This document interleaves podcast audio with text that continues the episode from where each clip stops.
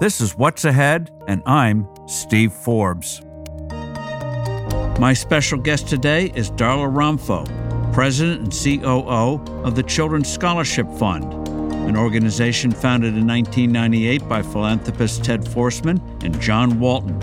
The CSF, as it's called, provides scholarships to low income families so that they can have a say in where they send their children to school. Parents are the first educators of their children. That was one of the things that Ted always drove home to me. And if you don't honor that and respect it and empower them, you're going to have the results we have now. Parents have been disempowered for so long. It's going to take a while to get back to a place where the people who are closest to the problem are actually given the power to help solve the problem. My conversation with Darla in a moment, but now, what's ahead? Well, the monster news, of course, is the coronavirus. Finally, though, we're finally getting diagnostic tests. This will give us crucial information about how many people may be infected and, very importantly, where those infections are. Amazingly, the CDC, the Centers for Disease Control, really botched this situation. They're supposed to be on the cutting edge of knowing what's coming our way. So the result is we're two months late in getting this crucial information. The economy, of course, will continue to be hard hit. Everyone is canceling meetings. No one wants to see each other. So obviously, airlines, cruise lines, the energy industry is being impacted for other reasons, as well as the coronavirus hit on the economies, restaurants, all forms of entertainment. So, what does this all mean? Short term, the economy is going to come to a screeching semi halt. What will government do to help the situation? One sensible proposal is reducing the payroll tax for a year or two. This is not unprecedented. We did it in 2011 and 2012 under a Democrat president and a Republican Congress. It's been done before. The president did wisely propose that the Small Business Administration get an infusion of cash to lend to small businesses that suffer temporary cash flow problems. But there are other parts of the economy that are going to need some help as well. But what the government ends up doing, will it put in place measures, regulations that will hurt the recovery? That remains to be seen. And unfortunately, politics still reigns. Talking about politics, on Tuesday, we have another set of primaries, four states, but three of them big states Florida, Illinois, Ohio, and Arizona. Florida is the biggie, but those other two states also have a big swatch of delegates. This will be Bernie Sanders' last stand. If he doesn't do well in one of these states, he's going to be under severe pressure to withdraw. However, I don't expect him to withdraw. He knows this is his last ride, and he's going to ride it for all that it's worth and hope that the putative frontrunner, Joe Biden, falters, which Joe Biden is quite capable of doing. He's done it before, made major gaffes on the campaign trail. So stay tuned for that. On the economic front, a lot of information coming this week, especially on Tuesday. Not only are we going to have those elections in those four states, we're also going to get a report on retail sales. They start to falter in February. Going to get numbers on industrial production, a thing called JOLTS. What it does is talk about the number of vacancies in the economy, of vacancies starting to shrink. Up to now, we've had more job offerings, more job vacancies than we have people who are unemployed. Then we get the NAHB Market Index coming out. That index gauges the sentiment of home builders, are they turning pessimistic? On Wednesday, more housing news. We get the report on housing starts. How are they weathering the storm? On Thursday, initial jobless claims. Is that starting to pick up again? And finally, on Friday, another report existing home sales, not new ones, but existing home sales. How are they faring? So, huge week coming. And now, I hope you enjoy my conversation with Darla Romfo. My special guest today is Darla Romfo. She's president and chief operating officer of the Children's Scholarship Fund. The fund is a nonprofit organization that provides scholarships to help low-income children in grades K through 8 to go to private schools, whether faith-based, Catholic, Jewish, Islamic, or secular. Darla, thank you for joining us today. Thank you so much for the opportunity to be here. I've been a fan of yours for a long time, so I'm really honored and thrilled to be here. And vice versa.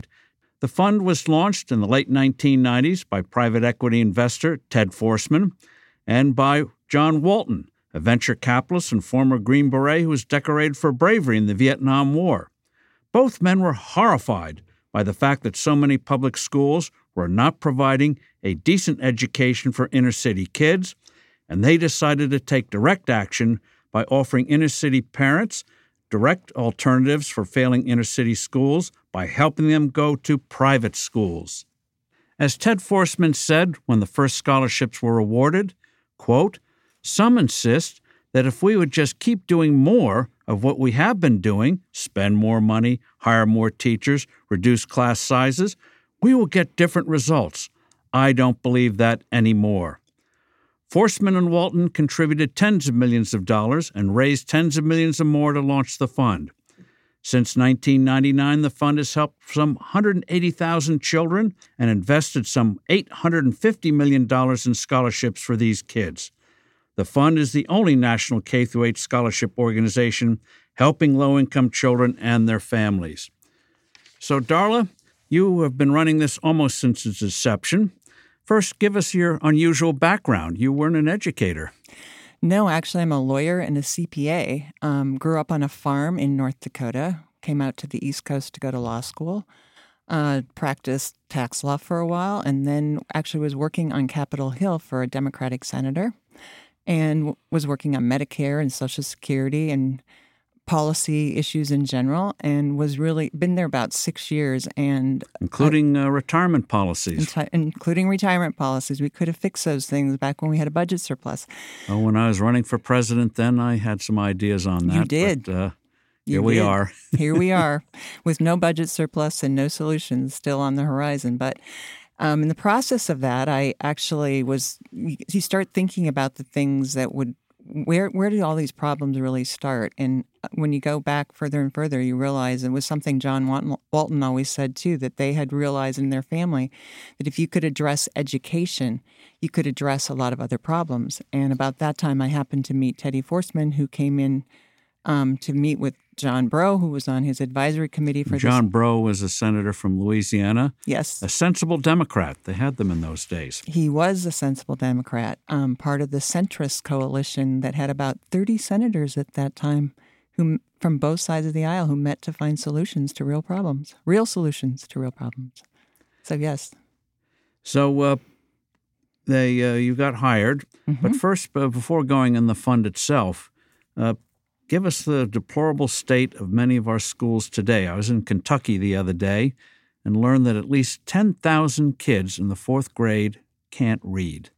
And we see this all over in inner cities and in uh, various areas of America. So go through that, uh, the national report card and all of that about the uh, state of American education, which is shocking because, as you know and pointed out, since 1980, we've spent over a trillion dollars trying to fix the schools, and what do we have to show for it? So, first, go through where we're at today.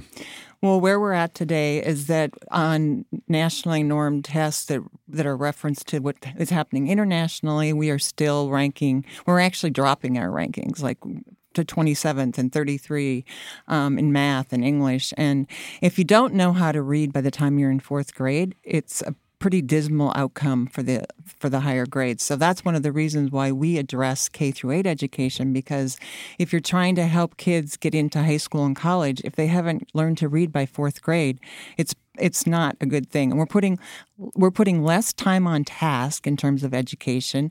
Um, we've dumbed down our curriculum. I have a friend who actually works for a curriculum company, and, she just told me this astonishing thing that oh, what I used to work for, or what we used to do with the standards, what we used to do for fourth grade are now sixth or seventh grade. So we're dumbing down.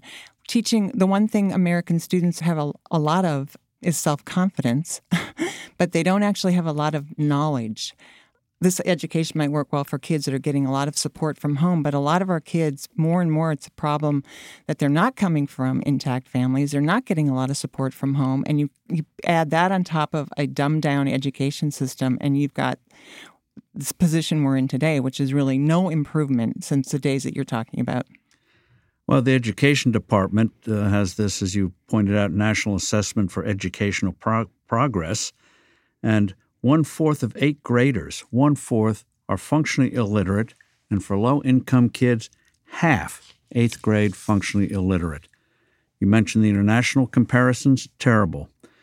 Now, why didn't the gap shrink between 1980 when the 81 when the problem was first identified that our schools were failing a lot of kids unnecessarily here we are, almost 40 years later, and we're still got the problems, even though in a minute we'll go over some progress in certain states, but nationally, not much progress. Well, I think it goes back to the quote that you mentioned from TED, which is if you keep doing the same thing over and over again, Form you'll of get insanity. yeah, you'll just keep keep getting the same results. And there's a cr- there's always this cry that if you pour more money at it, it will solve the problem. And the cry for smaller classrooms, which actually means more teachers if you have smaller classrooms. And not to say that smaller classrooms you can't have better results, but you still have to have good teachers. And you know, many of the poorest performing schools get teachers from the bottom 10% of classes. And a teaching profession isn't attracting always the highest performing people. Um, you, we need to have better teachers. We need we need to have um, better curriculum, knowledge based curriculum. Um, all of these things, uh, and and now we also have a situation where more and more kids are coming to school unsettled and not really able to learn as well. Teachers are dealing with a lot of problems besides just kids who aren't aren't ready to learn. And so uh, the bottom line is the gap between high and low achieving students still as wide as it today as it was uh, back in the early 1980s. Sadly, that is true. But I think of I think of the um, one of my Jewish friends uses the words tikkun olam, which means repairing the world. And even though we can't make the world a perfect place, we are not allowed not to try. So there's a lot of, like you said, there are pockets of a lot of good things happening, and you can focus on the hope and opportunity that uh, some kids are getting. It's when Teddy Forstmann and John Walton started the Children's Scholarship Fund, they were hoping that showing that a million and two hundred and fifty thousand kids who applied for the scholarships for forty thousand slots would show that there was. Emphasize that again. They offered 40,000 mm-hmm. scholarships and had over 1,200,000 applicants. That tells you all you need to know. It does. I mean, Ted definitely, and you know, you know Ted, and you know that he was a guy who wanted to shake things up and make things happen. And when he went together with John Walton to do this, he really thought that within the four-year span of the forty thousand scholarships, that it was there was potentially a chance that they could shake the system up and something different would happen as a result of it, something very big and different. And as he found out that it's you're pushing up against a very strong force of opposition. The empire knows how to strike back. Correct. Um, but you know, I don't want to. I don't want to sabotage teachers here because there's so many good teachers and there's so many people out there trying to do a good thing. But uh, systems are hard to change. Change comes. It's it's going to happen from the 88% of low-income African American and Latino families who support school choice, for example. That's a big change over time. Uh, let's uh, get to the Children's Scholarship Fund itself. We've mentioned uh, since inception, you've done 180,000, but they're not full scholarships, they're partial scholarships. Walk us through how you operate and why you want to make sure the families put up some of the money. Well, we think of it as a um, hand up, not a hand out. Um, it's very important from the the culture of the schools that these kids go to is a culture where parents are asked to be involved. Um, and it, one of the best ways to get people involved is to have some skin in the game financially. And plus, what we're trying to do is help as many kids as we can. So, having the parents partner with us is an important part of it because it stretches the, the, dollars a lot further. Our average scholarship in New York City is only about $2,500. The maximum is 3,200. The parents pay the rest. They're going to schools that have an average tuition of around 5500 So, the, the fund how do you pick the parents? Do they apply to you? How, uh, what counseling do you do? How describe how, how how the program actually works? So we keep it very very simple. Um, we uh, parents a lot of them find out about our program through the schools. We now have over 250 schools around the, five boroughs in New York City that know about us and know about the program. And they have a lot of people who come to their schools and say, I would like to come to your school, but I don't think I can do it financially. And they will refer the parents to us. They apply for a scholarship. We ask them to give us information about their family size and their income. Um, our scholarships are 25%, 50%, 75%, depending on a calculation that's based on the income of the family, the size of the family, and the tuition at the school. We try to give just the right amount of help to be, make it possible for them to make the decision to go to a private school while still stretching our resources as far as possible. We're completely privately funded. Now, your organization gets uh, very good ratings from uh, agencies that rate uh, charities and you have donors that cover 100% of your overhead so anyone contributing knows the money goes directly for scholarships. It does. And you know we kind of look at expenses. If if you waste $2500 it's a child that's not getting a scholarship. So we don't waste anything. We try to keep the budget um, very neat and trim and we have a good cfo who helps us in that effort. But everybody everybody in our office is really dedicated to the mission. And uh, you mentioned New York, but of course you operate nationwide. You right. partnership with other groups around the country. We do. So when Ted and John started CSF, they they said we were going to ra- put up 100 million of our own money, and we want to raise another 100 million around the country. They went to different locations around the country and got a, a lot of different localities signed on. The idea was to make them strong, independent, locally thriving. Um, not to control everything from CSF in New York, and we have very strong partners around the country. We still give them small matching grants. We actually hands on run a, a, a, tax credit program in New Hampshire. But other than that, most of them are independent 501c3s with their own governing board. We, we bring them together once a year um, to talk about best practices and have put on a day of inspiration and encouragement and practical advice. We have regular calls with them, and they like being part of a network to know know that we're all in this together. That's very encouraging and helpful. They're not alone. They're not alone. Now, you go through K through 8, kids in 8th grade. What do you do about high school? How do you how do you prevent them from uh, falling over the cliff with some of the high schools around? Well, we keep we keep track of our alums. Mm-hmm. Um, we have a very good alumni tracking program, and we know that our kids graduate high school on time, ninety four percent versus uh, versus 70 some percent for the public schools do you have certain high schools where you try to direct them where you know they're going to get the kind of education they got in k through 8 well they're pretty strong programs in most of the, the schools that our kids go to by eighth grade they're helping them with guidance on, on and and these kids get a lot of these schools get a lot of scholarship dollars for their kids because if you're looking for kids that perform well you want to get kids from these schools um, and you know a lot of schools are looking for that high performing minority low income kids. So they have pretty good opportunities. And we know from data that if you're in a private school in eighth grade, your chances of going to high school, completing high school, going to college are so much higher if you're in a private school in eighth grade. And our alumni statistics have proven that out. So you uh, kept track of your uh, 180,000 charges over the years? We keep track of the ones in New York. We're keeping track. Starting in 2012, we're keeping track. Um, so we we weren't thinking we were going to be around all these years. We were started out as a four year program, but as it turns out, there's still. And repeat again. You thought it was going to be they. Ted and John thought it was going to be four years because they thought everyone would say "aha," aha, and be a nationwide reform movement, and they wouldn't be needed anymore. It's, you know, that's the hope that every kid has access to a quality education without needing the benefit of our scholarship program. Um, that's not the case right now. And as we know, there's no do over on an education. We were talking about the numbers earlier about you know kids' performance levels, and if you don't learn to do certain have certain skills by a certain age, it's kind of over for you. Well, what's ahead, listeners? This interview is not over for you, but we are going to take a brief pause to bring you a new segment we're calling Preview of Coming Attractions. We're doing our last episode of our second season. We've been on the air now for a year, but don't worry, we have lots of exciting things in store for you for season three. But even before season three formally begins, one is a special episode celebrating our one year anniversary of the podcast, coming out on Friday, March 27. What's special about it? Well, I'll tell you. The tables get turned on me by someone I thought I could trust. I've stormed the castle. What? You're taking over the show? What is this? You're supposed to be the child. I'm the father.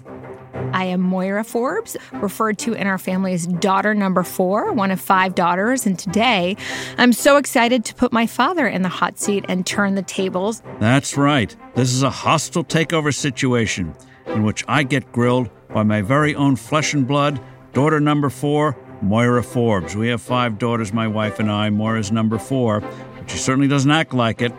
In case you didn't know, Moira also happens to be the executive vice president of Forbes Media the publisher of Forbes Women, and host of her own video series called Success with Moira Forbes.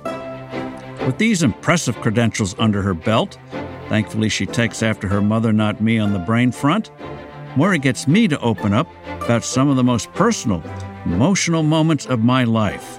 Your political aspirations, at least in terms of running for president, were not successful. We never did live in Washington in a White House. Um, talk about that moment in 96 that you took the stage to end your candidacy? Well, it's uh, similar to uh, giving a eulogy at your own funeral. It's a tough thing to do, but you hope you uh, do it uh, calmly with dignity, put the best face on it. The Moira Forbes Takeover. It's an intimate portrait of your intrepid podcast host, and you won't want to miss it. Keep an eye or an ear out for it on Friday, March 27th. But now, we end this preview of coming attractions to bring you back to the main event my interview with Darla Romfo. And uh, success stories on online. You highlight uh, young people who have uh, gone on to college, including Harvard. I hope Harvard learned from them more than they probably learned from Harvard. and uh, they've pursued various careers Oh yeah, we have a couple that come to mind very quickly. One is Jason Tejada, who um, stayed in touch has stayed in touch with CSF. He was one of our earliest scholarship recipients, and it was actually his contacts through CSF where he's now he's now working at um, Morgan Stanley. He's got a great job there, and he's a great human being.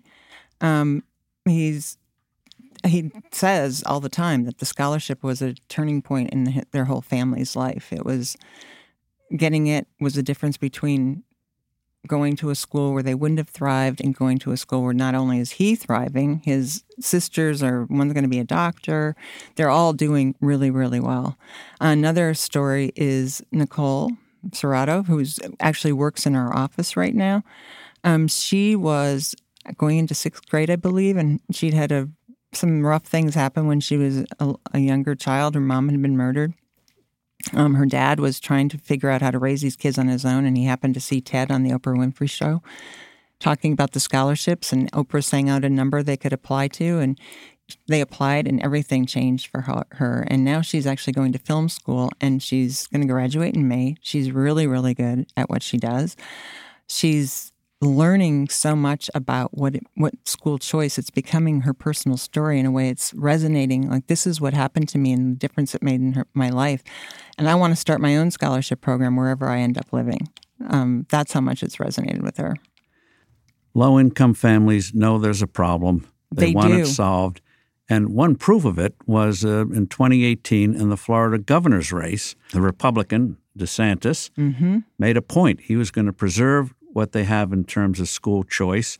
And he won a disproportionate, even though he's a Republican, he won a disproportionate percentage of African American mothers who liked the idea he was going to do something for their kids. And that's what won him the election. I, I think that that's absolutely true. I think he went from getting nine percent of the vote to eighteen percent of the vote, which was which was a deciding factor in that election. And that's one of the really hopeful things is that parents seem to be so much more aware and knowledgeable about the fact and and expecting that they should have choices, that they're not just ready to accept these bad choices. Now, having said that, there was just recently a poll done by American Federation for Children, which showed that over 80 I think 89% of the people who responded had kids in public school.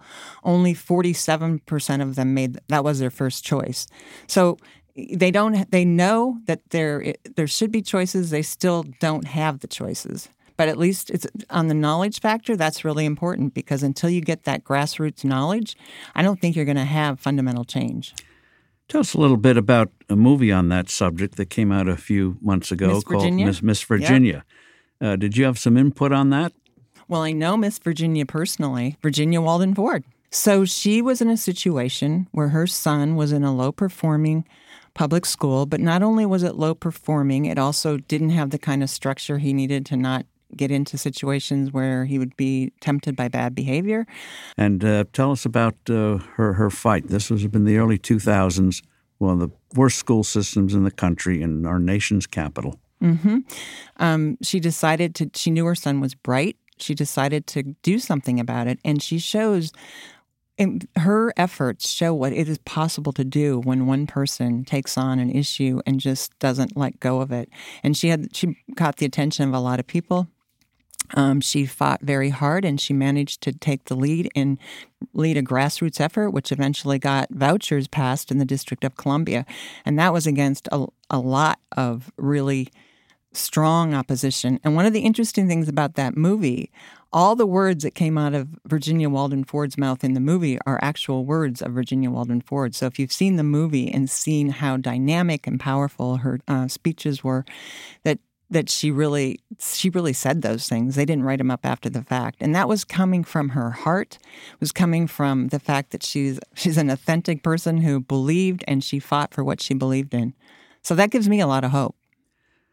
What uh, comes through in that movie was how formidable the opposition was. The political establishment initially in Washington, D.C., was against her.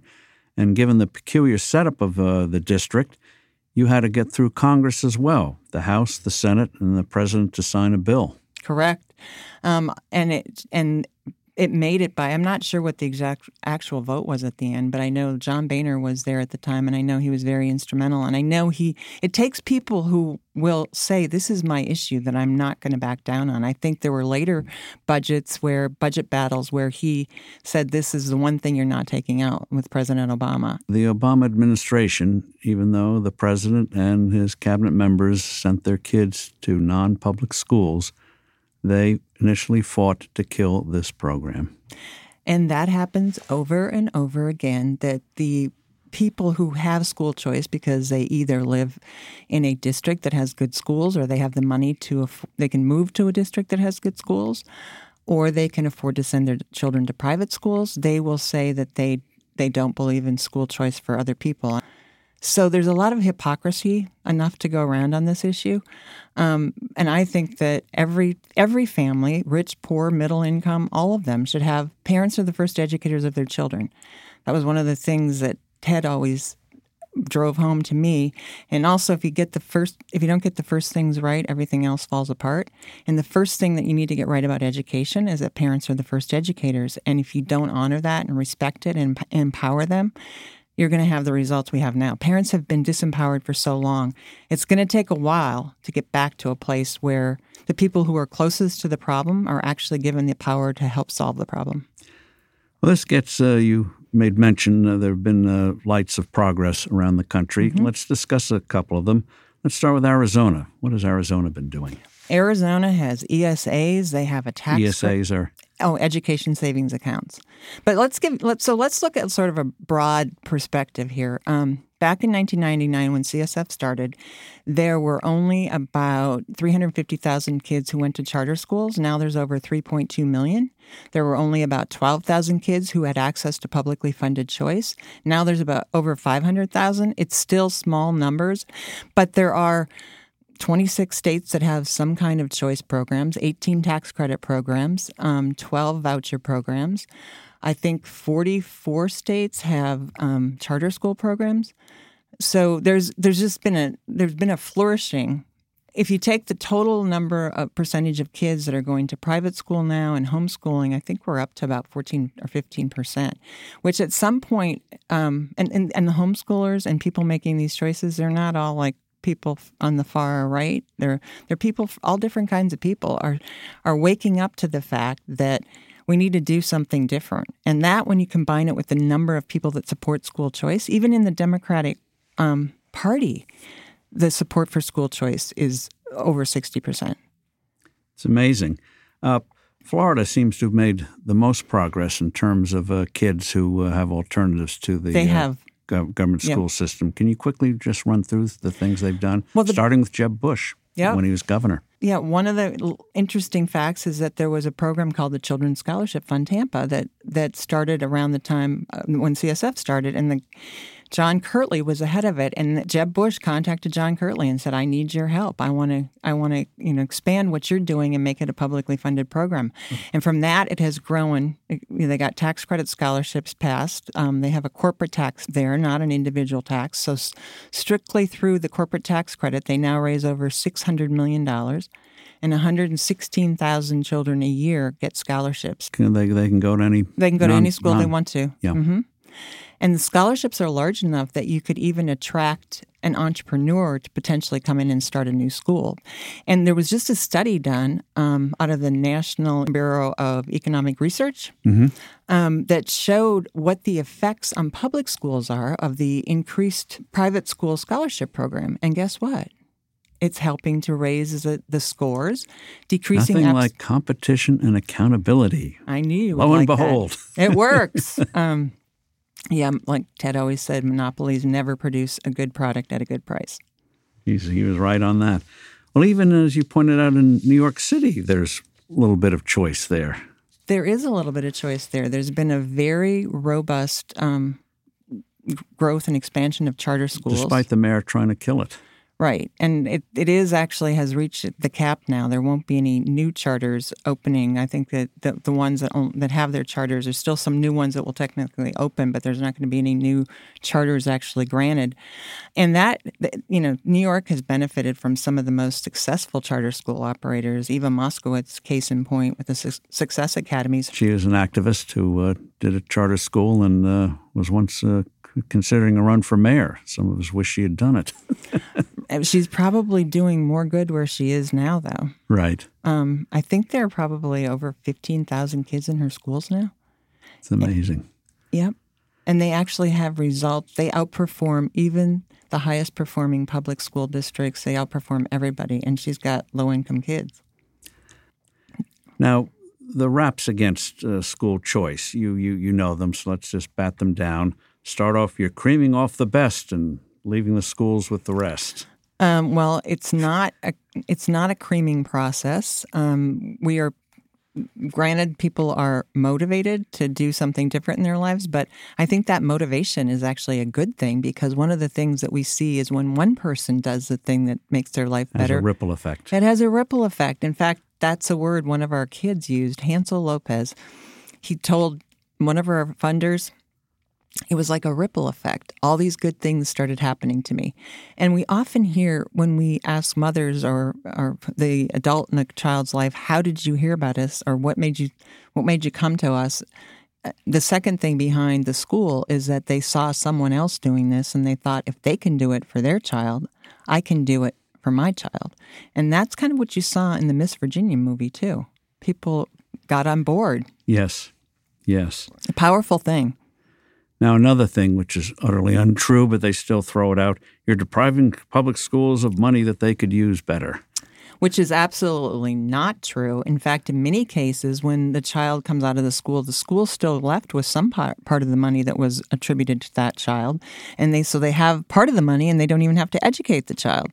So it's actually it should be a win-win. And actually, most of these school choice um, bills, the tax credit scholarship bills, they actually, remember the bill in Washington D.C., it gave as much to public schools as it did to the private schools.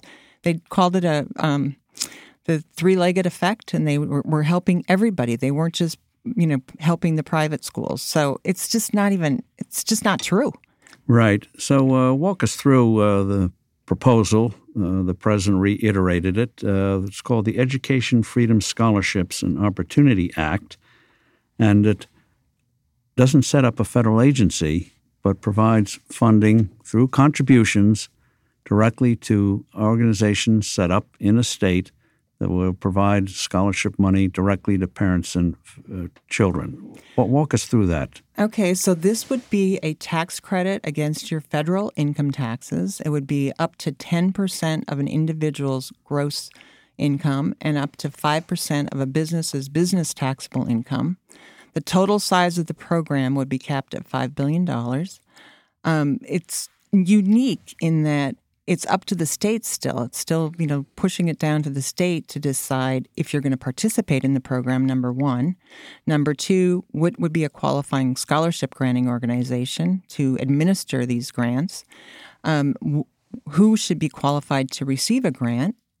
And finally, what expenses should be allowed to be covered by this grant? So it's not, it's local, would be locally driven, customizable at the local level to best suit whatever the state decided was needed. It mm-hmm. doesn't take any money away from anybody, it's all privately funded.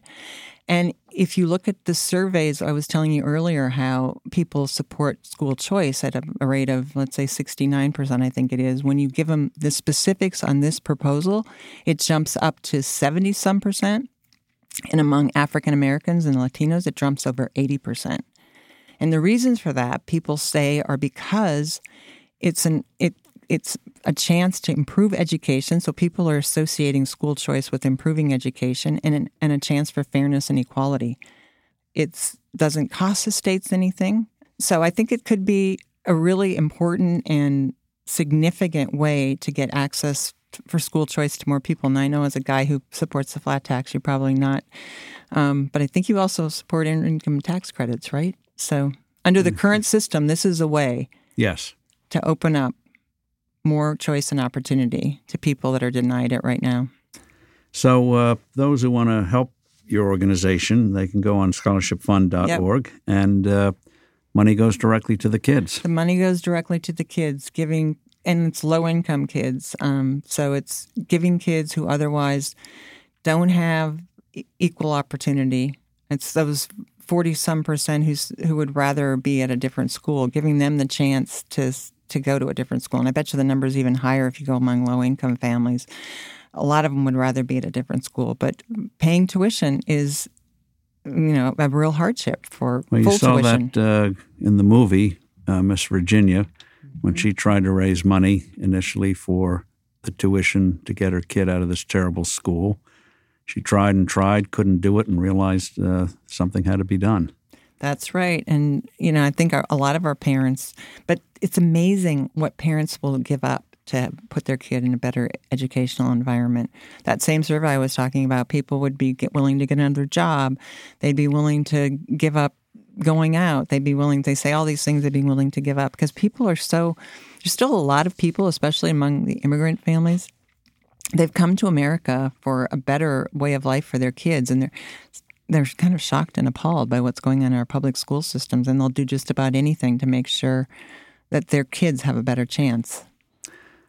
Darla Romfo, thank you so much for joining us today. Thank you. It was a pleasure to be here. I really appreciate it. Good luck in your work. Thank may, you so and, much. And may others imitate you. Thank you.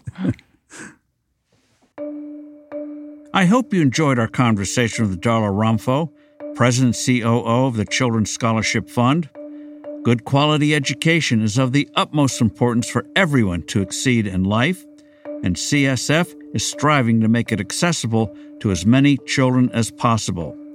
And now, to continue your education, dear listeners, on to my reads of the week. The first article is by Holman Jenkins of the Wall Street Journal. You can find it on WSJ.com.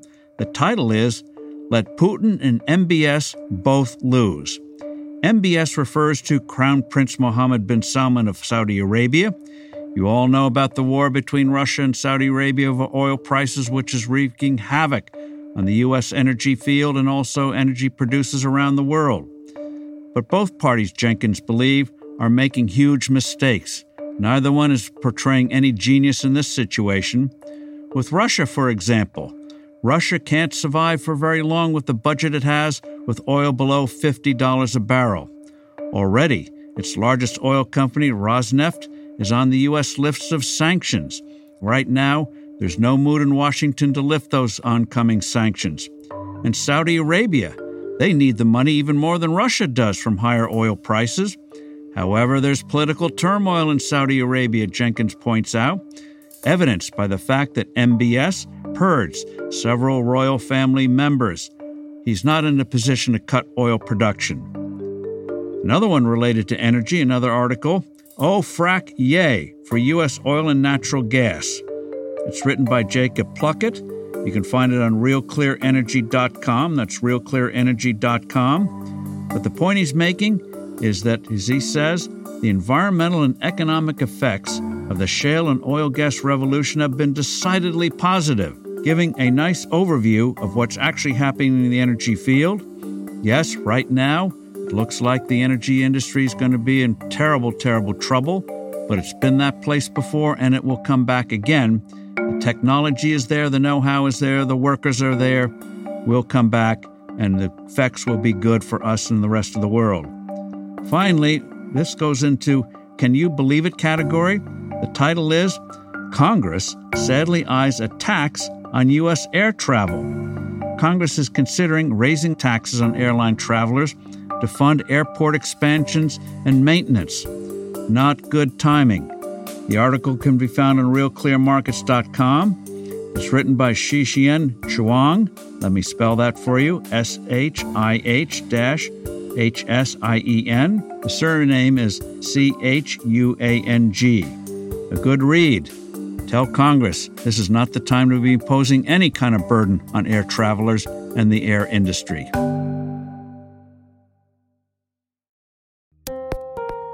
Thanks for listening to What's Ahead. I'm Steve Forbes, looking forward to next week. And if you could rate, review, and subscribe to this show, we at Forbes sure would appreciate it.